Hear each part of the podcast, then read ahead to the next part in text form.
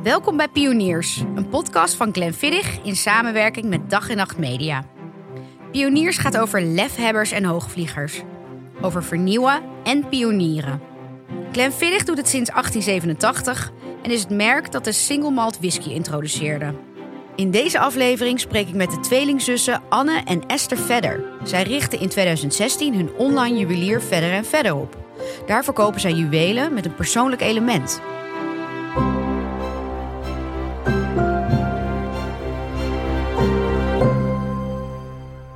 Goedemorgen, dames. Hoi, goedemorgen. Wat gezellig dat jullie hier zijn. Ja, wij vinden het ook leuk. Nou, fijn. Uh, jullie zijn tweelingzusjes. Ik moest net heel goed nadenken over wie wie is, maar ik heb het inmiddels uh, helemaal onder controle. Jij bent Anne, jij bent Esther. Ja, klopt. Jullie werken samen. Hoe uh, is dit zo ontstaan? Want ik kan me voorstellen dat het ook wel lastig kan zijn om met je broer of zus te gaan samenwerken. Nou, eigenlijk doen wij ons hele leven alles al samen. Ja, jullie zijn de typische tweelingen. Ja, dus echt vanuit de wieg uh, naar dezelfde basisschool, naar dezelfde middelbare school, dezelfde sporten, dezelfde vriendinnen. Ja. Dus eigenlijk het samenwerken, dat was niet echt een hele grote stap. Nee. Het zou eerder een hele grote stap zijn als we niet iets samen zouden gaan doen. Ja, ja, ja. En, en doen jullie dan ook bijvoorbeeld kledingkasten samen um, delen? Ja, dat doen we eigenlijk altijd. Dus nu heeft, uh, heb ik ook wat van Esther aan en Esther ja. wat van mij Ja, ik dacht ik moet het even vragen, want dat is zo'n typisch tweeling ding ook. Ja. Dat jullie, hè, dat, nou ja, niet in dit geval jullie, maar dat tweelingen elkaars kleding natuurlijk ook dragen. Ik trok, ik trok het toevallig vanochtend aan en toen dacht ik, oh Anne zal wel denken als ik mijn jas uit doe. Nee, dat is van mij. En ja, hebben jullie daar ook ruzie over? Vroeger wel. Vroeger wel, maar nu niet meer. Nu, vind, nu vinden we het wel leuk om ook voor elkaar te winkelen. Maar vroeger werden we wel eens jaloers op elkaar dan. Ja, als, jullie voor elkaar winkelen, dan winkelen jullie indirect natuurlijk ook voor jullie ja, zelf. Precies, ja, Als Anne dan een weekendje weggaat naar Parijs of zo, dan zeg ik: als je wat leuk ziet, neem maar mee. Ja, ja, ja. en hey, andersom ook. Um, jullie hebben een sieradenmerk, of juwelenmerk. Hoe is dit ontstaan, dit idee? Hadden jullie uh, van kleins af aan al allebei iets met uh, sieraden en juwelen? Nou, onze moeder die gaf altijd sieradenworkshops. Dus eigenlijk is wel sieraden maken een beetje met de paplepel ingegoten bij ons thuis. Ja. Um, alleen toen gingen we natuurlijk met z'n tweeën gingen we dus studeren in Amsterdam. En uh, communicatiewetenschappen. Ja. En, maar toen onder die studie gingen we sieradenworkshops ook geven aan andere studen studenten en vrijgezellenfeestjes. Om ze zelf te maken? Ja, dat soort dingen. En toen dachten we, oh, dat ondernemen, dat is wel leuk. Want je verdient je eigen geld, weet je wel. Het gaat veel sneller, makkelijker dan dat je een uh, bijbaantje hebt bij de Albert Heijn. Ja. Uh, dus dat vonden we eigenlijk al heel leuk om samen te doen. Alleen toen kregen we van daaruit al steeds meer aanvragen van de sieraden die we toen maakten. Ja. Of die ook verkochten. Mm -hmm. nou, toen begonnen we eigenlijk een beetje speelsgewijs met een eigen bedrijfje. Maar toen we klaar waren, toen uh, met onze studie, toen kregen we van onze moeder een sieraad. Alleen het was niet gepersonaliseerd. Ja. Maar onze moeder die schreef altijd hele schattige briefjes overal. En die kon altijd heel mooi schrijven. Dus wij dachten, hoe leuk zou het zijn als er iets daarvan in een sieraad ja. kan komen te staan. Dan is het ook meteen een erfstuk. Ja. Precies, dan geef je het emotionele waarde. Ja, ja. maar het was een beetje een een in een dozijn kettingje, zeg maar. Ja. Hoe zag Dus- het eruit? Was het een hartje of? Uh, nee, het was een plaatje. Alleen daarom Oh ja. dachten we, oh, het is wel leuk om de, als we daar iets in doen. Ja. En uh, toen gingen we zoeken online, konden we nergens vinden. Maar ook niet in uh, de juwelier, zeg maar. En dat was allemaal een beetje zo'n stoffige juwelier. Ja, je kon zeg maar alleen Ja. maar echt van die standaard lettertypes Ja. doen, Ja. maar geen handschrift. En dat wilden wij juist. Ja dus Ja. je kon het niet laten graveren in een, in een handschrift... wat je dan bijvoorbeeld mee zou nemen op een briefje. Nee, nee. Dus ja, alleen van die eh, hele klassieke lettertypes. Ja. Weet je wel? En dat, toen dachten we, ja, dat, dat vinden we niet mooi. Ja.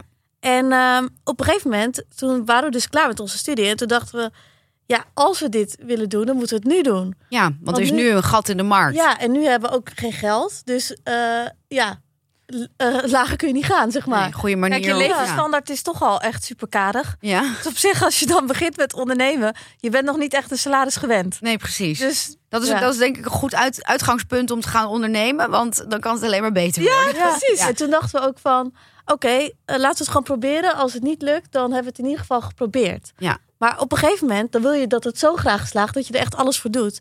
Dus we hebben echt van onze laatste studiefinanciering hebben we een, eh, Ehm, een eerste collectie hebben we ingekocht. Ja, en die machine die dat kon, eh, kon Ja. doen, gekocht. En, hoe, kwam eh, je, hoe kwam je, hoe wist je in godsnaam waar je zo'n machine vandaan moest halen? Ja, echt. echt heel veel onderzoek Ja, doen zoeken, en heel zoeken, veel zoeken. googelen. ja, Ja, en ook, ik kon helemaal geen website maken of zo. Maar ik dacht, ik moet dit gewoon kunnen, want we hadden eigenlijk geen geld. Dus je moet het jezelf aanleren. Dus ik heb zoveel tutorials en zo. Echt zo'n boekje. eh, wat was het ook weer? CEO voor, voor dummies, dummies, of zo. ja. ja, ja. En zo echt een website. voor dummies. En, Ja. ja. dus die website zat ook vol met bugs. En eh, Instagram was toen een beetje aan het begin. Dus Esther die ging zich verdiepen in de marketing en PR. En die dacht, hey, Instagram is een gratis marketingkanaal. We gaan op Instagram. ja. Ja, en en toen dachten we, bijna niemand nog. toen. ja, toen dachten we gaan gewoon privé en, eh, en eh, zakelijk. Gaan we gewoon heel veel posten. Dat Ja. mensen gewoon niet aan ons. Ze, kunnen, ze, ja, ze konden niet om jullie heen. Ja, Ja, precies. ja dus ja. mensen konden niet om jullie heen. Ja, Heel Maar slim. we hebben echt keihard gewerkt in de beginperiode. Het was echt, we hadden, het, het is echt letterlijk van de keukentafel is begonnen. maar we geloofden altijd wel heilig in het product wat we hadden. Want dat droegen we natuurlijk zelf ook. En daar kregen we altijd heel veel positieve reacties op. Ja, ik wil net zeggen, waren mensen positief? Nou, eigenlijk over wat we droegen wel. Maar niet per se dat we iets in de sieraden gingen doen. Nee. Want je krijgt natuurlijk heel veel te horen van... Ja, een sieraden webshop. Weet je, wie, iedereen verkoopt sieraden. Iedereen probeert dat, maar niemand lukt het. Ja, dus wat onderscheidt jullie? Maar ja, dat hadden Precies. jullie wel al meteen. Ja, maar wij zagen vonden. dat. Ja. Maar de leek of gewoon heel veel mensen zagen dat niet. Ja, Dus dan moet je echt in jezelf geloven. En wij zeiden steeds: nee, maar dit is echt anders wat wij hebben. ja. Dit is echt speciaal. Maar volgens mij was het toen ook wel een beetje een periode dat iedere vrouw die iets voor zichzelf wilde beginnen, begon een sieradenlijn. Ja, Ja, klopt. Ja, ja, ja, ik heb het ook voorbij zien komen. Ja. Er was op een gegeven moment echt zo'n jaar dat iedereen Ja, dacht: ja. oké, Ja. let's go. En ja. in dat jaar begonnen wij, zeg maar. ja. Maar ja, jullie hadden natuurlijk iets heel anders dan meiden die bijvoorbeeld alles uit eh, China bestelden. En eh, ehm, wat sieraden waren die je dus overal terug kon zien bij Ja. meerdere AliExpress en inkopen en. Ja, ja, precies. Maar alle Wel- sieradenmerken begonnen ook meteen in winkels liggen, bijvoorbeeld. Alleen wij dachten, hm, we hebben helemaal geen geld om al die pakketten in te Displaypakketten. kopen. Displaypakketten, displaymateriaal. Ja, Dus wij dachten, weet je wat we doen? We doen het alleen online. Want dan koopt de klant het, dus dan heb je eigenlijk al eh, het bedrag. En daarna wordt het uitgestuurd. ja. Dus voor ons was dat zeg maar een hele fijne manier van eh, starten. Maar uiteindelijk is dat dus echt een gouden greep geweest. Dat we dus alleen maar online zijn gestart. Omdat we vanaf het begin af aan zijn we dus het eerste sieradenmerk geweest.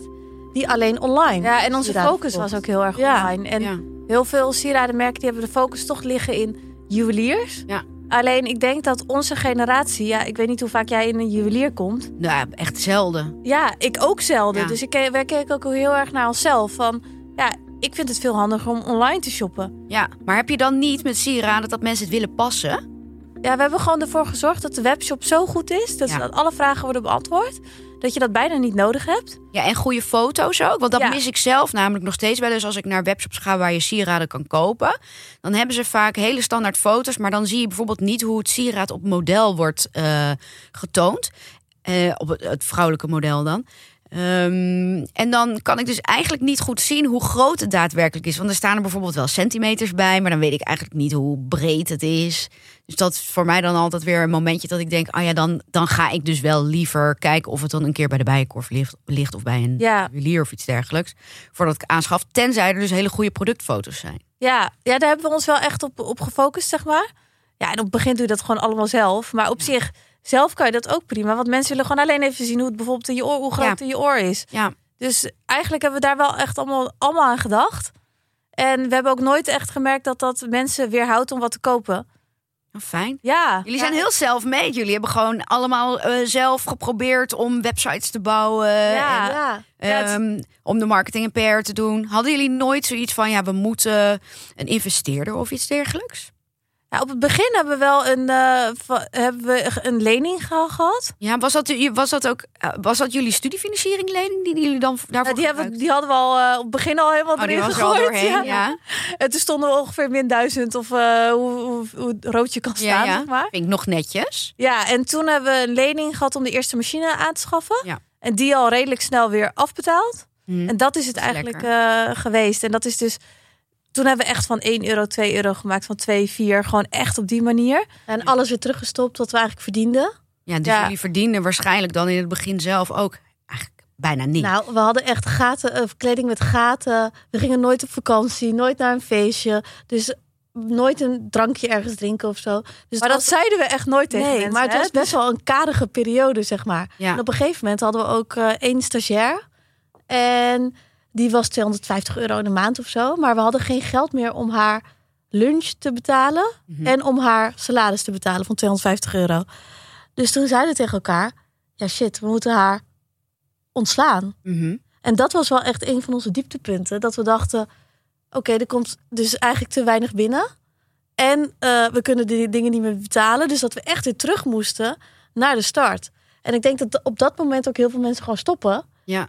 Omdat... eh, Je hebt echt rock Je hebt echt- bereikt. ja, veel Ja, echt, eh, Dan, dan zijn ze al snel bang dat het is mislukt, dus dat het geen zin meer heeft om door te gaan. ja, Maar dat hebben jullie niet gedaan. Maar hoe, ehm, daar gaan we zo meteen naartoe. Maar hoe, ehm, hoe, kan het, hoe kon het dat jullie eh, hè, geen 250 euro verdienden? Want jullie waren wel al bezig met Instagram.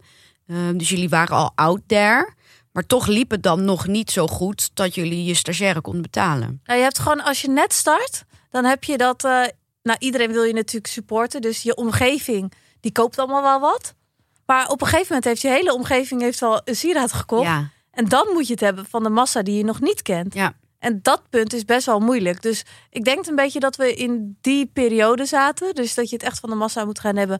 En dat duurt gewoon langer dan dat je verwacht. Want je zit gewoon lekker in een flow. Omdat iedereen Ja. al je vrienden kopen en je familie. En iedere ondernemer denkt met zijn eigen idee... de hele wereld zit op dit Ja, idee te wachten. dat is waar, Dus dat is het echt waar, ja. daverend succes worden. ja, dat is echt En waar. het valt gewoon tegen als je zeg maar echt het publiek moet bereiken. En die moet overhalen om wat te kopen van een merk wat ze eigenlijk nog niet kennen. Ja, Dus op een gegeven moment hadden, had ik dus echt zo'n houtje touwtje website in elkaar geflanst. Esther deed de marketing. Eh, toen hadden we dus een deal met elkaar gemaakt van ehm, bij, hon, bij ieder, iedere order op de website eh, schrijven een streepje op de muur. ja. Alleen eh, bij 100 streepjes hadden we een fles champagne en die zouden we dan opentrekken. Dus dat was de deal. Maar op een gegeven moment stonden drie streepjes op de muur of zo, maar er kwam er geen eentje meer bij. Dus op een gegeven moment zei Esther tegen mij: Anne, doet de website het wel? Maar ik durfde al, al niet meer dagelijks te kijken. Omdat elke, elke dag was het gewoon teleurstelling. Dus ik dacht, weet je wat, ik zie het wel. Toen op een gegeven moment kwam er geen streepje bij. Maar ik dacht, ja, Anne die eh, doet het vast één keer in de week of zo. En allemaal erbij. ja. Maar dat kwam ook maar niet. En toen? Dus ik zo, eh, ja. Nou, voor de zekerheid even de website checken of het toch allemaal doet. Ja, ja, de order is geplaatst. Dus aan de website ligt het niet. en weet je, en we hadden ook zo'n 020 nummer hadden we aangemaakt. We hadden zo'n telefoontje in het midden ge- ge- Ja, Gelegd. zaten gewoon te wachten op de orders. Maar Op een gegeven moment niet. werd er dan gebeld en dan schrokken we allebei ons helemaal Dan weet je kapot. helemaal niet Ja. hoe je moet opnemen. Nee. En dan, momentje, ik verbind u even door. En dan aan de ander geven, weet je. Net alsof je een supergroot bedrijf bent. Het scheelt wel dat jullie, dat jullie stemmen iets van elkaar verschillen, want anders zouden jullie heel snel door de mand vallen. Ja, ja. Maar goed, dat soort dingen. Nu kijk ik echt met een soort van weemoed weer terug naar die periode. Dat het eigenlijk wel heel leuk was. Ja. Maar op dat moment vond ik het echt, heb ik echt wel pittige tijden eh, gekend. En Ja. dat ik het soms ook helemaal niet meer leuk vond om te ondernemen. ja, maar daarom is succes waarschijnlijk niet voor jullie vanzelfsprekend. En door een paar keer op je bek te gaan, om het even zo te noemen. Terwijl jullie eigenlijk gewoon jullie uiterste best deden, maar de resultaten waren er nog niet naar. Leer je natuurlijk wel eh, heel snel aanpassen. Om te Ja. gaan kijken van oké, wat moeten we nu doen om ervoor te zorgen dat het wel een succes gaat worden. Ja, En dat hebben jullie gedaan. ja, want we merken nu al dat het echt wel bijdraagt ook dat we bijvoorbeeld nu, als we een tegenslag krijgen, dat we heel snel kunnen schakelen en het Ja. kunnen omturnen naar iets positiefs. Ja. Omdat je het al een beetje hebt meegemaakt. Ja, daar moet je heel creatief voor zijn wel hè? Ja, En die creativiteit hebben jullie zelf. Ehm, want op een gegeven moment, Instagram, nou, daar waren jullie al actief op. Maar jullie zagen dat Chantal Jansen. ehm, ehm, eh, die, die, nee, jullie wilden haar een sieraad geven met een geschreven stukje van een briefje van haar zoontje. Of iets ja klopt. Ja, ja, ja. Haar zoontje had voor het eerst James of mama geschreven. Ik weet niet meer wat het was. Maar in ieder geval iets heel persoonlijks. En toen hadden wij daar een sieraad van gemaakt. En die we naar haar opgestuurd. Mhm. Met een lief briefje erbij van niet dat we iets terug verwachten of zo. Maar dat we het gewoon heel leuk vonden om, eh, om aan, wat aan haar te sturen.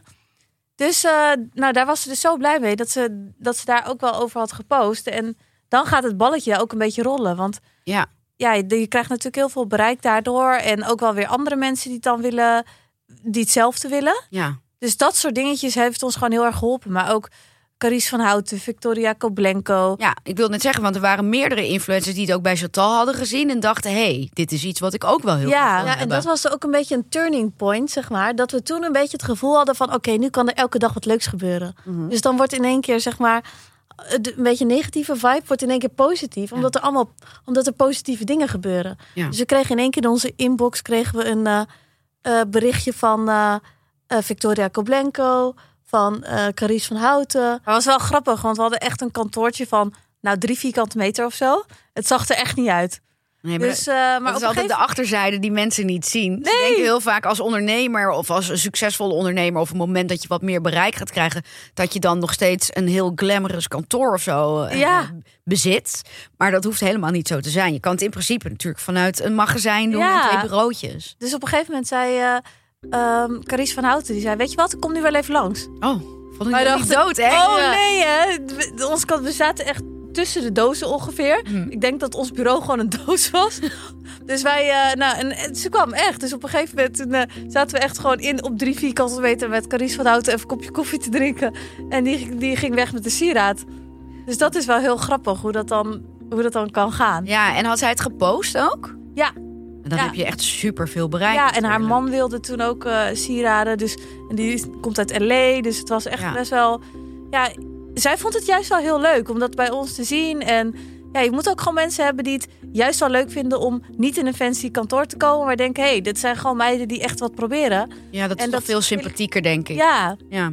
Leuk. ja. Ehm, en toen was er ook nog geen webshop op Instagram, toch? In die periode. Want tegenwoordig heb je, dan kun je een webshop vanuit Facebook integreren met Instagram. Dus dan kunnen jullie ook makkelijker via dat kanaal, denk ik, eh, verkopen. Nee, was dat er maar. Hè? Dat was er niet, nee. Oh, toen? Ja, oh, ik dacht ja. nu. Ik denk, hè? Nee, dat was Maar er niet. Ik word altijd gelokt door dat soort Ja. eh, posts. En dan, denk- dan, dan ja, als ik op die webshop-module zit van Instagram, dan, dan ben ik echt uren aan het scrollen. En dan denk ik, oh ja, dit wil ik hebben, dit wil Maar ik heb hebben. wel het gevoel dat toen het algoritme of zo veel beter was dan nu. Ja, Want als iemand wat Ja. postte, was het echt een zee aan nieuwe volgers erbij. Ja, maar Eh. dat, ja, dat klopt. Volgens mij was in die periode, dat was dan eh, wat 2017, 2018. Ja, echt aan het begin van Instagram. Ja, eh, in die periode was het algoritme nog authentiek. Dus Ja. eh, kreeg je nog niet de, ehm, de post van de mensen waar je het meeste interactie mee hebt als eerste te zien. Maar was het gewoon allemaal chronologische volgorde. ja. Ook hadden we bijvoorbeeld ook een keer op een zondagochtend dat we in één keer mega veel volgers erbij kregen. Geen idee waar dat van was. Alleen toen kenden we ook Monica Geuze nog helemaal niet, want die Mhm. was ook net begonnen met, eh, met vloggen. Ja, want die Dat- draagt jullie sieraden ook, ja, toch? toen had zij wat genoemd in de vlog.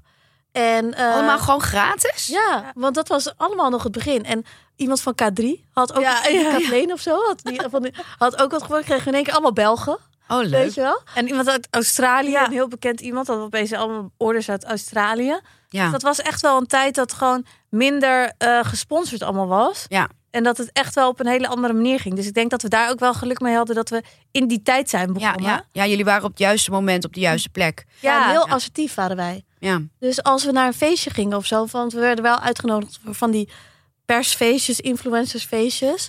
Dus eh, en toen eerst zaten we aan de bar met z'n tweeën gin tonics te drinken. En toen zeiden we tegen elkaar, als we dit zo door blijven doen, dan komen we ook echt nergens.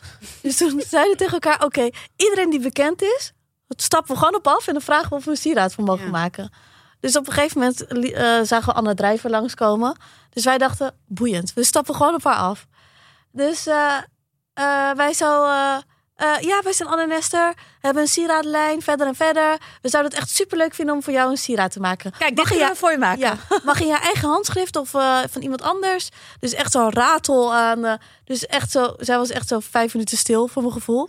jullie hadden een hele Echt zo, pitch gehouden. Ja, zegt ze, hmm, dat vind ik eigenlijk wel heel leuk. Ja. Dus op een gegeven moment, Ze zei, nou, doe maar de naam van mijn schildpad. Dus Ja. zij zo opschrijven de naam van de schildpad. Dus Dus zo, niet, wa- wacht even, hold up.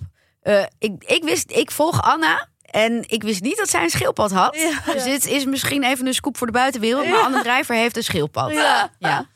En eh, dus op een gegeven moment zeiden we: Oké, je sieraad is klaar. Waar kunnen we hem eh, langsbrengen? Zegt ze: Oh, wel bij mij thuis. Dus op een En heel persoonlijk. ja, Ja. dus maar op een gegeven moment ba- eh, je, of, bouw je echt een hele goede band met iemand Ja. op. En nu is ze nog steeds echt een van de grootste fans van Verder en Verder. ja, Ik heb het bij haar voorbij zien komen Ja. op. Instagram een tijdje terug. Dus dat is echt, ja, zij gunde het ook ons echt. Dus Ja. We hadden echt wel daarin eh, dat we ook wel echt geluk hadden met allemaal zulke enthousiaste, leuke mensen om ons heen. Ja. Maar het klinkt wel alsof jullie echt een ondernemersmentaliteit hebben. Jullie zijn niet bang om op mensen af te stappen. Dus om je eigen sales te doen. En dat moet je natuurlijk ook eh, doen in het begin als je geen geld hebt om personeel aan te nemen. Ehm, en jullie zijn helemaal from scratch begonnen met op een gegeven moment wel een lening voor de machine. Ja. Dat lijkt me al heel spannend om een lening daarvoor af te sluiten Ja. als je nog niet echt inkomsten genereert. Ehm, dus je moet wel dat risico durven nemen.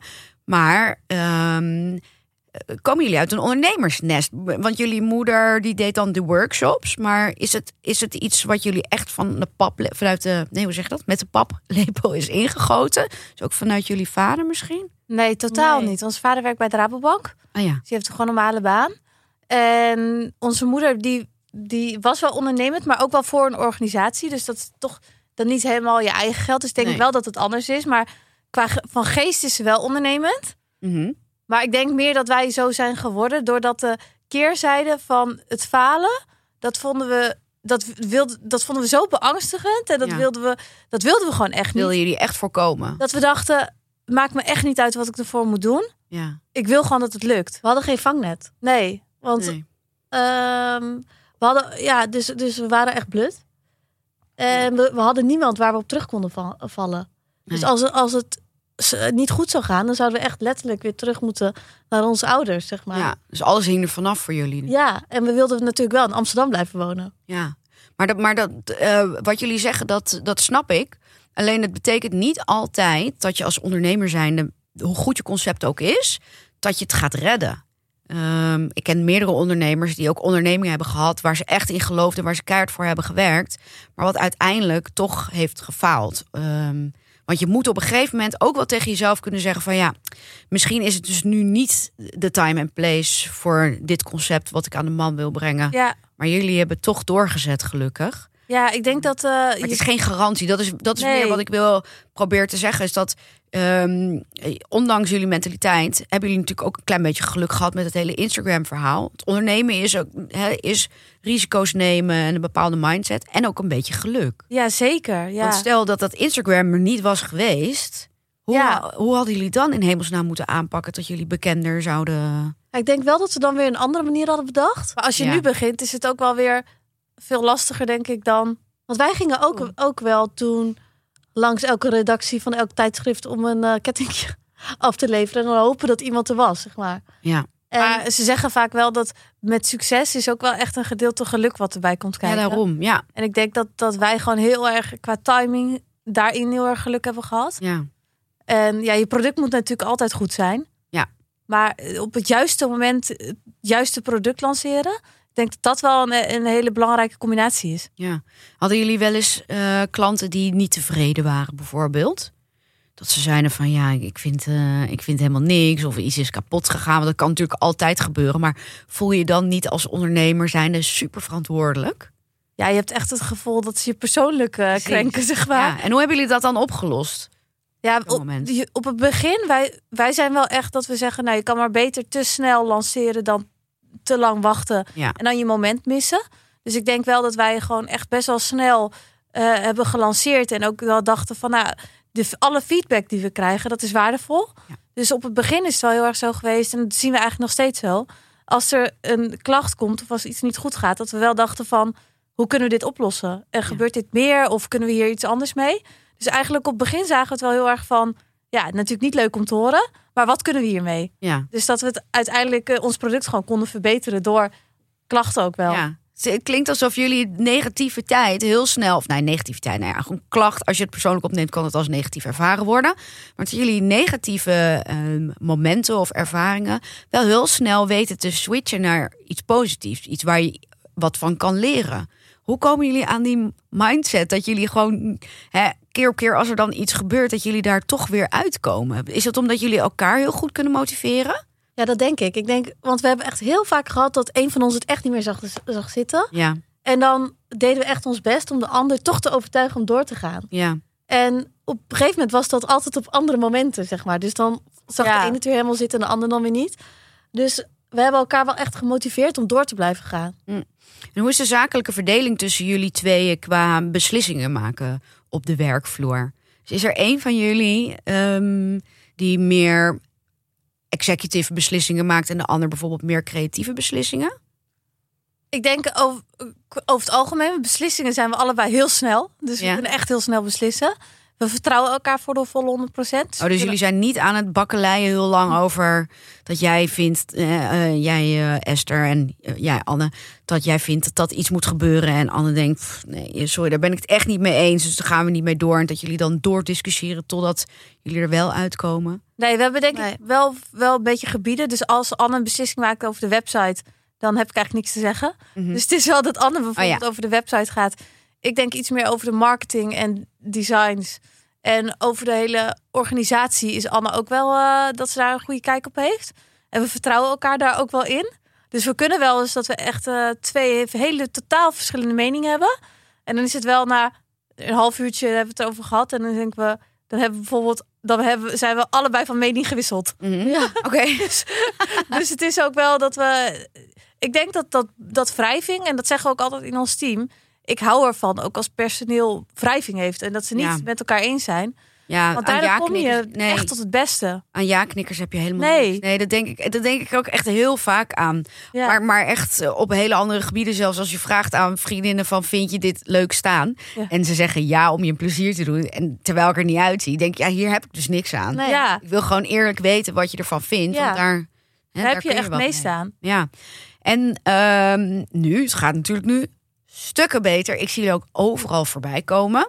Hoe ziet jullie kantoor er nu uit? Zitten jullie nog steeds tussen de dozen of hebben jullie een extern magazijn? Nou, we zitten net niet meer tussen de dozen, maar dat zaten we tot een half jaar geleden wel. Maar dat was meer omdat we zo hard groeiden en ons kantoor is eigenlijk heel groot. Mhm. Maar we blijven er gewoon de hele tijd uitgroeien. We hebben nu, Dus dus we hebben nu bijna duizend vierkante meter in Amsterdam, Zo. in Oost. Dus dat En het pand van de buren hebben we er nu ook bij. ja, Zo, en is dat allemaal magazijn dan? Of is dat ook gewoon, zit er daar al, zit er allemaal personeel? ja, allemaal personeel, werkplaats en ook eh, logistiek. Werkplaats? Ja, Maken jullie het zelf? ja, Ja. dus we hebben heel veel goudsmeden in dienst. Leuk. Dus die, eh, ja, eigenlijk is echt alles wordt, bij, eh, wordt handgemaakt. Ja. Dus dat gaat de hele dag door. Dus die ene machine, hoeveel hebben we daar nu van?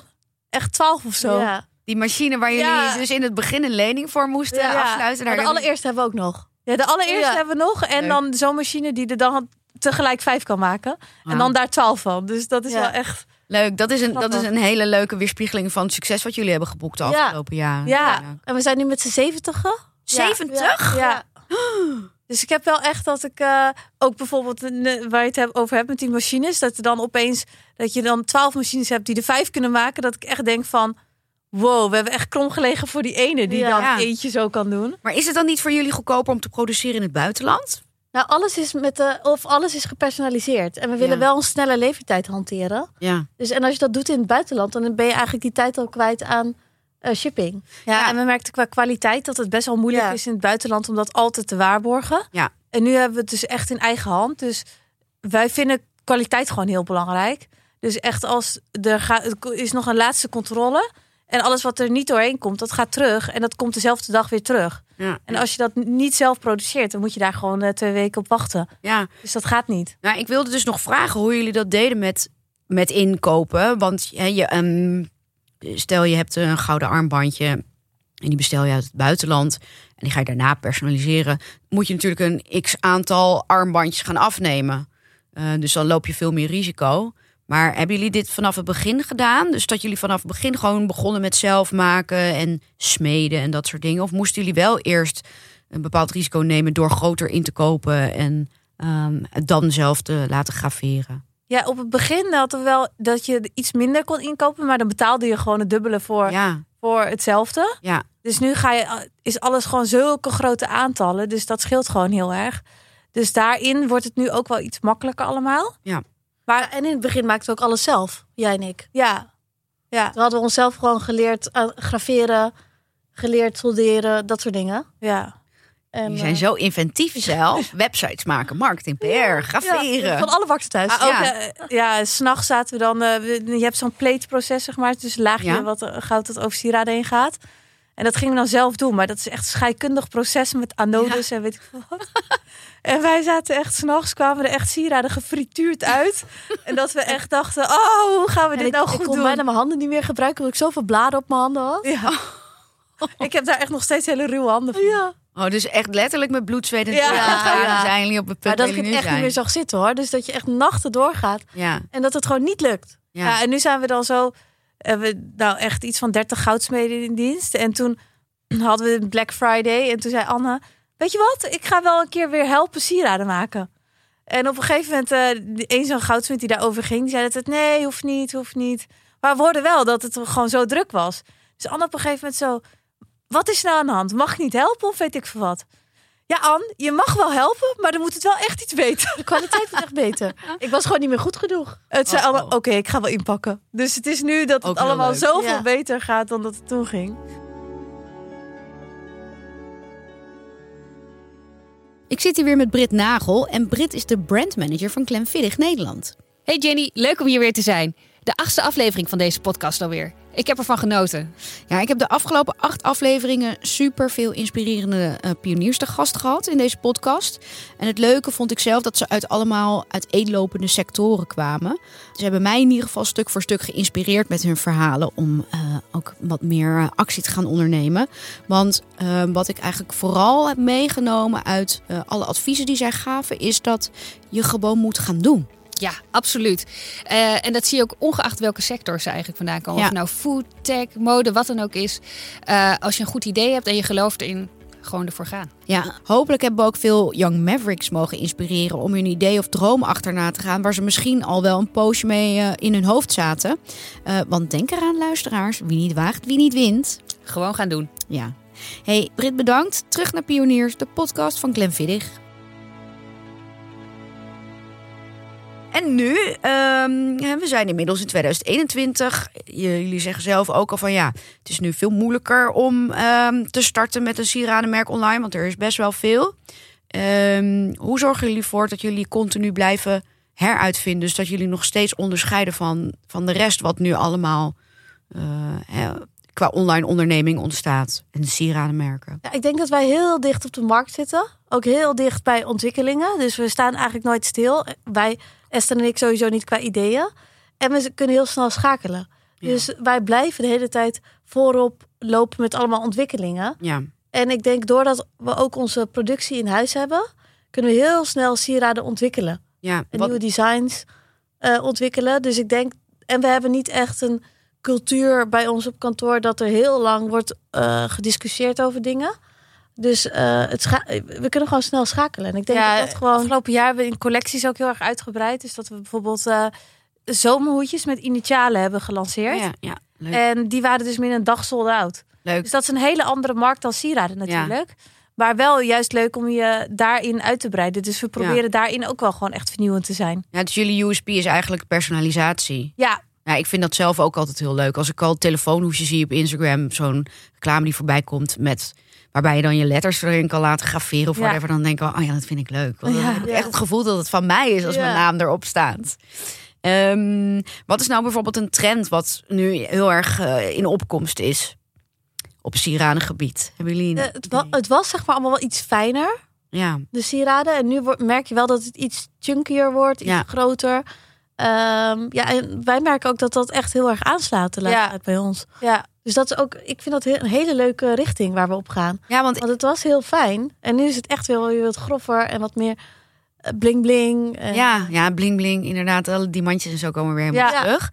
Hoe, maar hoe ga je dan om met bijvoorbeeld een trend die heel groot aan het worden is, maar waar jullie be- allebei bijvoorbeeld zoiets van hebben van, nou, dit vind ik echt helemaal niks. Gaan jullie er dan wel in mee? ja, we proberen wel altijd heel erg bij onze eigen stijl ook te blijven. Ja, Maar ik merk de laatste tijd wel dat het juist ook heel goed is om dingen te lanceren. Nou, bijvoorbeeld de laatste tijd hebben we ook wel dingen gelanceerd waar ik van tevoren van dacht. Nou, ik eet echt mijn schoenen op als dit een succes wordt. ja, En dat het toch een heel doorslaand succes is. En dat ik het uiteindelijk mijn favoriete sieraad is. ja, ja. ja. Dus soms dan is het ook wel echt dat je, dat je... Zelf heb je ook niet alle wijsheid in pacht. Nee, dan moet je jezelf het tegendeel eigenlijk even bewijzen. Ja, en dus gelukkig hebben we 70 meiden in dienst. ja. Dus als we nieuwe collecties hebben, dan gaan we ook echt wel gewoon het kantoor langs met een vragenlijst. En is het echt zo dat iedereen mag kijken, voelen en dan allemaal vragen beantwoorden van nou ik vind het leuk, ik vind het niet leuk, ik zou dit zo'n cijfer geven. En als er dan een goed cijfer uitkomt, terwijl ik er niet, niet bijvoorbeeld heel erg achter sta, dan vind ik het juist ook wel weer heel leuk om dat wel te proberen Ja. en te kijken of dat lukt. Tof dat jullie dat dan dus los kunnen laten. En eh, ook weer veel ondernemers die ik spreek, vinden het zelf heel moeilijk om de controle los te laten. Eh, en het klinkt ook weer. Ik weet alleen maar veren in jullie eh race aan het steken. Maar het klinkt alsof jullie heel erg openstaan. Dus voor feedback en voor andere inzichten dan jullie eigen visie. Ja, Ja, zo kun je natuurlijk ook wel groeien. Want zelf heb je ook niet verstand van alles, zeg maar. Nee. Je probeert dat natuurlijk wel, maar dat heb je uiteindelijk niet. Dus nu hebben we heel veel meiden die voor ons werken, die echt dingen beter kunnen dan dat wij kunnen. En daar leren wij ook elke dag weer meer van. Dus, Ja. En ook qua eh, design, ja, als andere mensen een product heel leuk vinden wat wij minder leuk vinden, kijk, dan zou dat ook wel gelden voor de rest van Nederland. Dus, Ja. En uiteindelijk is natuurlijk dat je gewoon veel verkoopt, is wel het belangrijkste. ja, ik zeg wel altijd van ik vind het altijd leuk als mensen een andere mening hebben en bewijs mij het tegendeel maar. Ja, Dus ja. kom maar met goede argumenten dat dit wel door moet gaan. Want iemand gaat er ook heel goed over nadenken dan. En uiteindelijk denk ik wel, dan kan ik me heel vaak dat ik denk, ja, ja, ja, als je het van deze kant ziet, dan is dat, dan klopt dat ook wel. Ja, jullie zijn niet zo zwart-wit dus. Nee, nee, en dat hoort ook wel bij een jong bedrijf, denk ik. Ja. Dus bij ons heeft ook echt iedereen wel dezelfde eh, stem, zeg maar. Dus het is niet dat er één eh, een stem zwaarder telt dan de ander of mijn stem. Ja, uiteindelijk bepalen wij het natuurlijk wel. Ja. Maar ik vind het ook belangrijk wat iemand zegt die eh, bijvoorbeeld aan het inpakken is en zegt, nou, ik vind dit vind ik eigenlijk helemaal niet goed of niet leuk. Ja, dat is net zo belangrijk als dat ik iets vind. Ja. Hey, en ehm, wat is het eh, volgende grote ding wat er voor jullie op stapel staat? Hebben, hebben jullie een bepaalde lancering of een samenwerking die eraan zit te komen? Waar we nog niks van weten, waar jullie een tipje van de sluier van kunnen oplichten? Ja, we hebben een, hele grote samenwerking staan. Ik denk wel dat het nog even gaat duren, want dat is zo groot dat je dat ook niet zomaar doet. En we hebben afgelopen jaar wel echt een bizar jaar gehad. Met, eh, we hebben een collectie samen met Ri- Rita Ora gelanceerd. En al haar sieraden voor haar concert gemaakt. Geweldig. Een serie op Een Videoland. Videoland-serie. Ja, oh ja. pff, Wat echt heel intensief is, is geweest. ja. Dus we zijn nu misschien nog bezig met een seizoen 2. Dus er zijn ook wel weer hele leuke nieuwe dingen dat er aan zitten te komen. ja. Dus we hebben wel dat we afgelopen tijd zoveel hebben gedaan dat we denken, nu even rustig is misschien ook wel weer Ja, goed. ja, ja, je moet Maar- ook af en toe kunnen nadenken van... Hey, wow, wat is er eigenlijk allemaal gebeurd? En daar even van gaan genieten van Ja. het succes. Maar aan de andere kant, eh, wij zijn heel snel in schakelen. Dus als we nu iets bedenken, dan is het waarschijnlijk volgende maand al zover. Ja, Dus eh, bij ons weet je het ook maar nooit. nee. En internationaal? Ja, een kwart van onze bestellingen komen uit Duitsland. Dus Mhm. dat is wel echt al een hele belangrijke markt voor ons. En dat verrassend loopt dat echt, echt wel goed door. Dus daar zou ik ook, daar willen we ook wel meer op gaan focussen. En onze uiteindelijke droom is natuurlijk Amerika. Ja. En, maar wij dromen altijd heel groot, hè? Dus het is voor Moet je ons- ook doen. Ja. Groot dromen, ja. Ja, dus dat zou wel ons ultieme doel zijn. Ja, maar dat is niet voor nu. Dat is meerjarenplan. Oké. Ehm, nou, volgens mij zijn we al wel heel veel te weten gekomen over hoe jullie ondernemen. Ehm, voor de luisteraars die dus ook willen gaan ondernemen of nog twijfelen of ze hè, moeten gaan ondernemen, ja of nee, dat ze misschien spannend vinden. Ehm, wat, zou je, wat zouden jullie hun kunnen adviseren op het gebied van ondernemen? Ehm, ja, zoals we al ze- zeiden, kijk, ik zeg altijd release early en release often. Ja, Dus ga heel snel gewoon beginnen met iets. Lanceer het, want je leert heel veel van de feedback die je van je klanten krijgt. ja, En dat kun je allemaal aanpassen. En soms wacht je heel lang tot het perfecte moment is om te lanceren. ja, er is Maar die, nooit. Die, die, die is er eigenlijk nooit. Nee. En wij hebben ook dat we, we nu nog steeds, ja, dat we nu nog steeds leren eigenlijk van de feedback die we krijgen. Dus eigenlijk is het een beetje een on- ongoing proces wat nooit klaar is. Dus ik zou gewoon daarin gewoon snel lanceren. De dingen aanpassen die je hoort. En zo word je eigenlijk steeds beter. Ja. En ga ook vooral niet bij de pakken neerzitten als het even niet zo gaat zoals je in, in de gedachten had. Nee. Want je moet echt leren kunnen omgaan met tegenslagen en daar het beste van maken. En gewoon doorgaan. Totdat je echt het gevoel hebt dat je het dieptepunt hebt bereikt en niet meer kan. En het succes ligt er meestal echt na. Ja, ja de de succes eh, gaat niet in een rechte lijn omhoog. Nee. En eh, ja, toch weer concluderend, als ik jullie zo hoor, en wat ik in de vorige podcast ook iedere keer weer terug hoor, is dat ondernemers adviserend dat mensen het gewoon moeten gaan doen. Omdat als je te lang met een idee in je hoofd blijft lopen, je altijd wel weer een reden kan vinden om iets niet te doen. Ja, Waarom het bijvoorbeeld gaat mislukken. ja, Ja. Je zeker. moet gewoon in het diepe springen. Ja. En dan zie je vanzelf wel eh, Ja. of je weer boven komt. En heilig in je eigen product geloven. Dat is Ja. ook vooral heel belangrijk. ja, want ja, ja. iedereen heeft er wel wat over te zeggen. Ja, ja, dat is het allerbelangrijkste, denk Ja. ik. ja. Als je eigen producten niet oké vindt, dan kan je het ook niet verkopen natuurlijk. Het is echt je kindje. Dus als iemand Ja. dan zegt wat over je kindje, dan denk je echt... Nee, het is gewoon geweldig. Het Ja. is gewoon leuk. Je mag er niks negatiefs over zeggen. Ja. Nou, eh meiden, ik ben hartstikke benieuwd. Ik ga, als we klaar zijn met het gesprek, ga ik ook even op de website kijken voor wie ik wat Ja. kan personaliseren. En ehm, ik wil jullie heel hartelijk bedanken voor jullie komst en jullie insights. En jullie vrolijke energie vanmorgen.